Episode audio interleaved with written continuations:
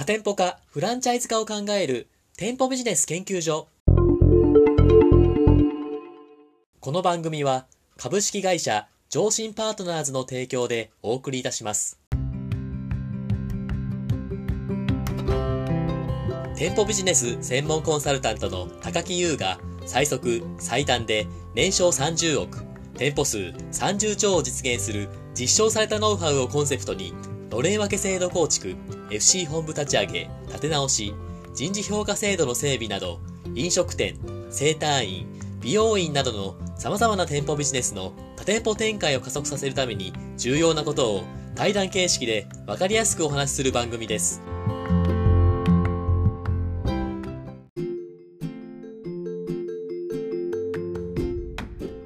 こんにちは、パーソナリティの田村陽太です。配信第89回目となりました。本番組のメインパーソナリティをご紹介します。店舗ビジネス専門コンサルタントの高木優さんです。よろしくお願いします。よろしくお願いします。高木さん。はい。今日も頑張っていきましょう。はい、お願いします。はい、本日のテーマはこちらとなっております。整骨院3店舗を経営しています。この規模でも評価制度は必要でしょうか？という話なんですけどおも。すごい会社さんですね、これは。どうなんでしょうか？評価制度はいるんでしょうか？まあ、評価制度ははい。必要ですよね。おー。まあ、そんなにね、その評価制度っていうと、ちゃんとした仕組みみたいなイメージ持たれるかもしれないですけど、はいはい。まあまあ、あの、そんなにね、すごい制度じゃなくていいんですよ。それこそ評価項目なんて、えーそんな10個とか、そんなになくてもいいかもしれないですよね。ただ、あの、絶対必要だと私は思っていて、は明確な理由があるんですよ。何でしょうかで、2つあるんですけど、はいはい。あの一つ目はまずその評価っていうものがないとそもそもほとんどの人はそのモチベーション維持できないと思うんですよね。はいはい。でこれ例えばなんですけどね、まあ、田村さんはこう学生時代とかってはいはい。こう勉強頑張ってました？まあそうですね。結構真面目に勉強は黒板の先生の文字書いて、板書してとかやってましたね。はなんでそんな勉強頑張ってたんですか？い。なんでいいのそれはなんかすごい深い質問ですね。楽しかったんですか？勉強が。いや、楽しかったってよりかやっぱね、やっぱテストがあるし、周りも勉強してるし、でそれいい点数取ればいい高校とか大学行けるし、みたいな感じで。まあ、なんだろう、勉強の楽しさってよりかは、まあ、やらなきゃいけないみたいな感じでやってたかなっていう気はしますね。今はもうだから本質的なこと言ったじゃないですか。だから勉強が楽しいかどうかじゃないんですよね。ああ、はい。じゃなくて今テストがあるとかはい。周りも勉強してるみたいなお話があったじゃないですか確かに言ってましたね、僕。言ってたじゃないですかはい。でねこれもう僕もそうだと思っててやっぱこうテストがやっぱりあるとで周りの人もこう勉強してるからで点数で要は上下つけられるわけじゃないですかまあそうですね。である種だからあれって評価そのものですよねああ、確かに。だからやるじゃないですかああ、はいはい。変な点数取れないとで逆にねじゃあテストなかったら勉強しますって話だと思うんですよ。この前のちょっと脱線しますけど、あの、学校での朝礼で歌を歌うか、音楽のテストで歌うか、歌うかみたいな、はいあれみたいなもんですね。まあそういうことですよね。どうなんですか？あの本当にね、仕事がす、この前のね、回もありましたけど、当事者意識を持ってる方だったら、そのテストとかしなくても自分で頑張ると思うんですよ。はい。そういうのじゃない方だったら多分まあ、サボりますよね。まあ今のままでいいやと。お給料もらってるしと。なるんかなと思いますね。もそうですしあの、はい当事者意識を持ってても結構ね僕は難しいと思っていておうっていうのはまあ例えばはい。ダイエットしようみたいなことをね目標に何かやろうとしていたとしても、はいはただし体重計乗っちゃダメですよって言われてね、い。はいはい。体重計も乗っちゃダメだし鏡も見ちゃダメですとはい。だから痩せてるかどうかっていうのは分かんないけどあでもダイエットをするってこれはさどんなに強い心を持ってても きつくないですかって話あ 結果がわかんないですもんね。そうそうだから自分があの成長したいと思っててもはい。で成長してるかどうか測定できないわけじゃないですかまあそうですね。でこれってね難しいと思うんですよおでそれも結局その体重計に乗るみたいなものがある種こうテストみたいなものなわけじゃないですかでこれは評価ですよね、はあは自分が決めた目標がちゃんとできてるのかどうかえ測定するわけじゃないですかあはい。だからほとんどの人って結局その評価っていう仕組みがないとモチベーションを維持できないと思うんですよね。まあその振り返りの時間ってことですよね。自分自身の。そう。だから会社が小さいとか大きいとかこれね、関係ないんですよね、評価制度が必要かどうか。はまあ、その評価制度の、いわゆるレベル感は当然会社が大きいとえー壮大な仕組みになっていくし、小さければ簡単なものですよ。でも、だから評価制度はまずなきゃダメなんですよね。モチベーションを維持していくために。これが1点目ですよ。1点目ですね。ありがとうございます。2点目は何でしょうか？で、2つ目は、はい。もうね、その評価制度っていうものは、もう会社から社員に対する、これ明確なメッセージになっちゃうんですよね。もう、深いですね、それは。どういうことですか？これはね、意図せずとも明確なメッセージになるんですよ。はいはい。で、例えばね、じゃあはい。評価制度がありませんって言うじゃないですか。評価制度がないっていうことは、はい。まあ、従業員さんから見た時にだからどう見えるかっていうと、はあ、はあ。結局その頑張るも頑張らないも自分が、まあ、自分次第ですよね。うんうん。で自分が決めていいんだって話ですよ。確かに自そうですね。由があるわけです。はい。っていうメッセージになってますよね。はい。だって評価しないんだからはい。テストがないわけですよ。そうですね。だから勉強しようが勉強しなかろうがいいって言ってるようなもんじゃないですか。まあ自分もこう認められてるし、社長さんも逆にそうですよね。あっちが決めるから私は関係ないみたいな。なんかそういう感じにもなりますよね。で、これってね、ほんと怖くて、じゃあ、例えばさ、田村さんのね。親がはい。田村さんにこう、勉強しろ、勉強しろとは言うわけ。はい。口ではね。はいはい。だけど、テストは見ないのよ。おテストの結果は見ないけど、勉強しろ、は勉強しろって言うの。ーはいはい。でもさ、それはいテスト見られなかったら、はい。田村さんがどう思うかって話なわけですよ。ああ、確かに。何も言われないし、とりあえず、よ、頑張ってるよ。最近忙しいよ、みたいな感じで。なんかそんな感じで適当にやり過ごすかもしれないですね。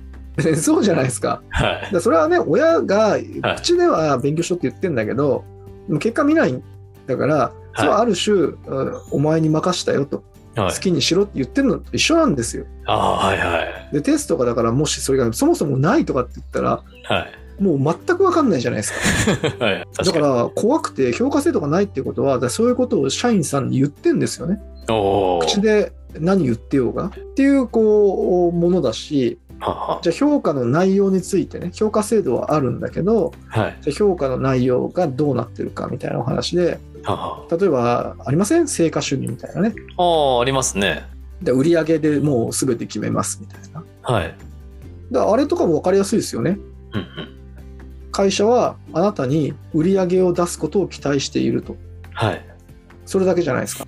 つまり、売り上げで100%評価するってことは、売り上げ以外のことはどうでもいいって言ってるとも解釈できますよね。まあ、確かにそうですね。だからよくありません？成果主義導入してる会社で、はい。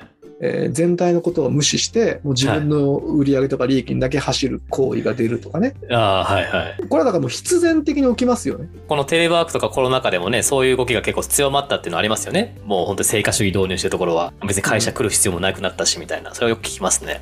だからそれが会社からの明確なメッセージになっちゃってるわけですよ。はい。でこれってだから怖いっすよね。まあ、怖いですね。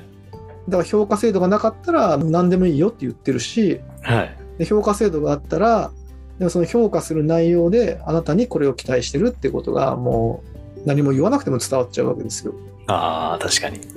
だから評価制度はなきゃいけないし、はえー少なくともその本当に経営者が大切にしている項目が評価項目に入ってないとね、バランスよく。あ、はあ、はあ。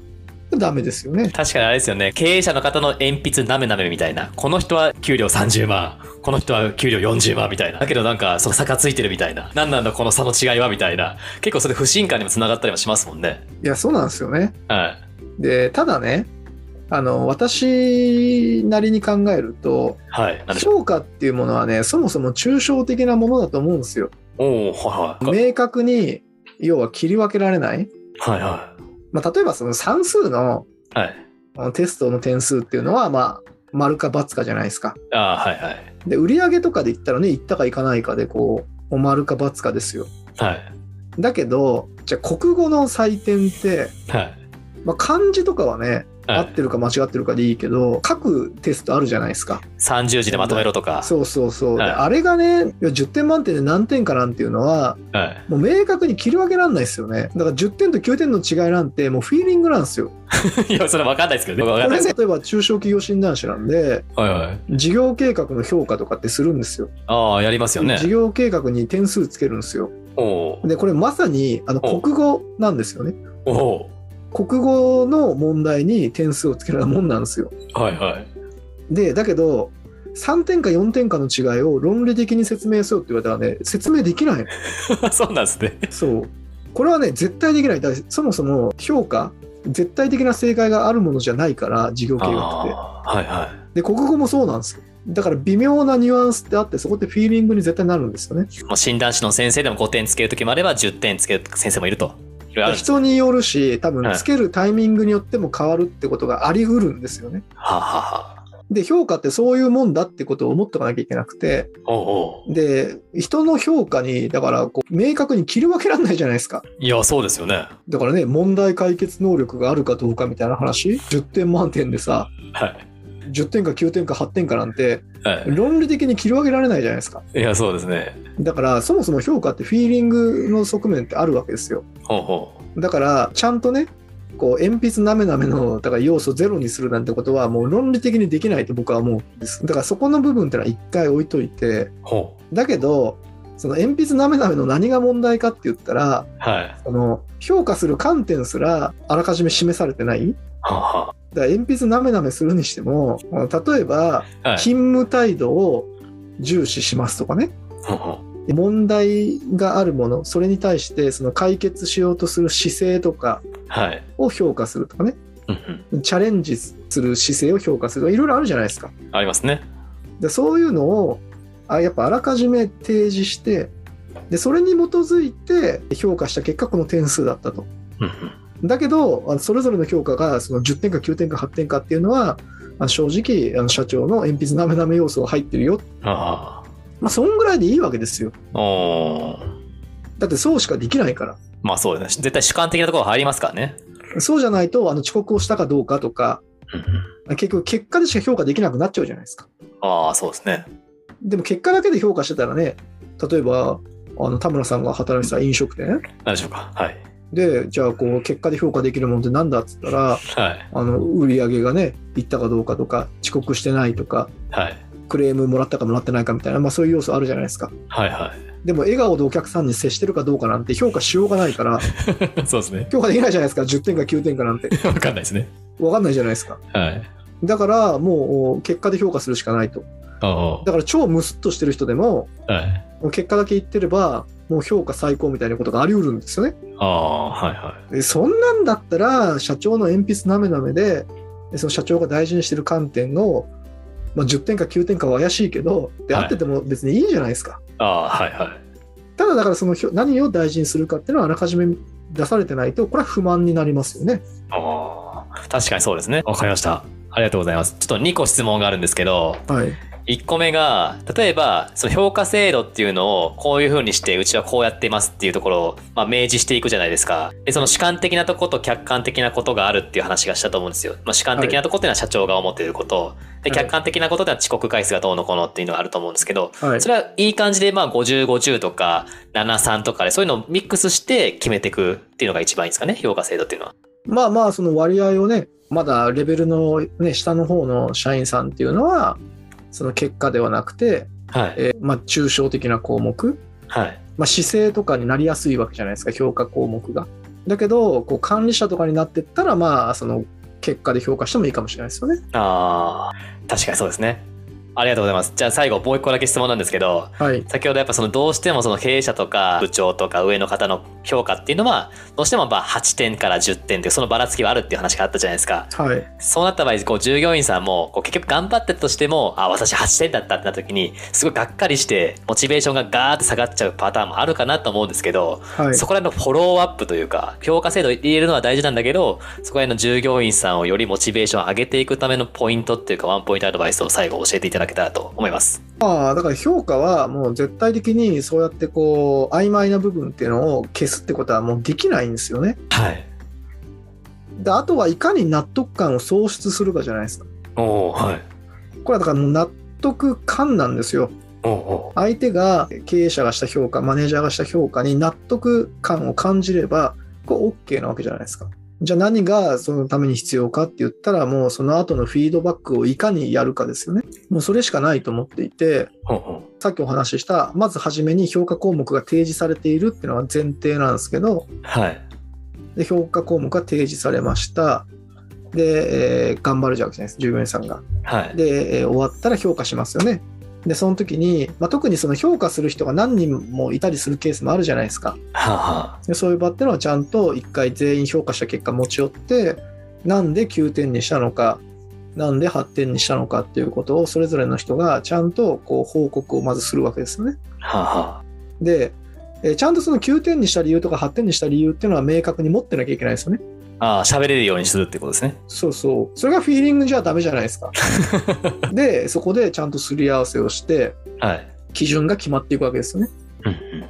でそしたら、ちゃんとそこをフィードバックしなきゃいけないですね。あだからなんで9点なのか。あ。はい。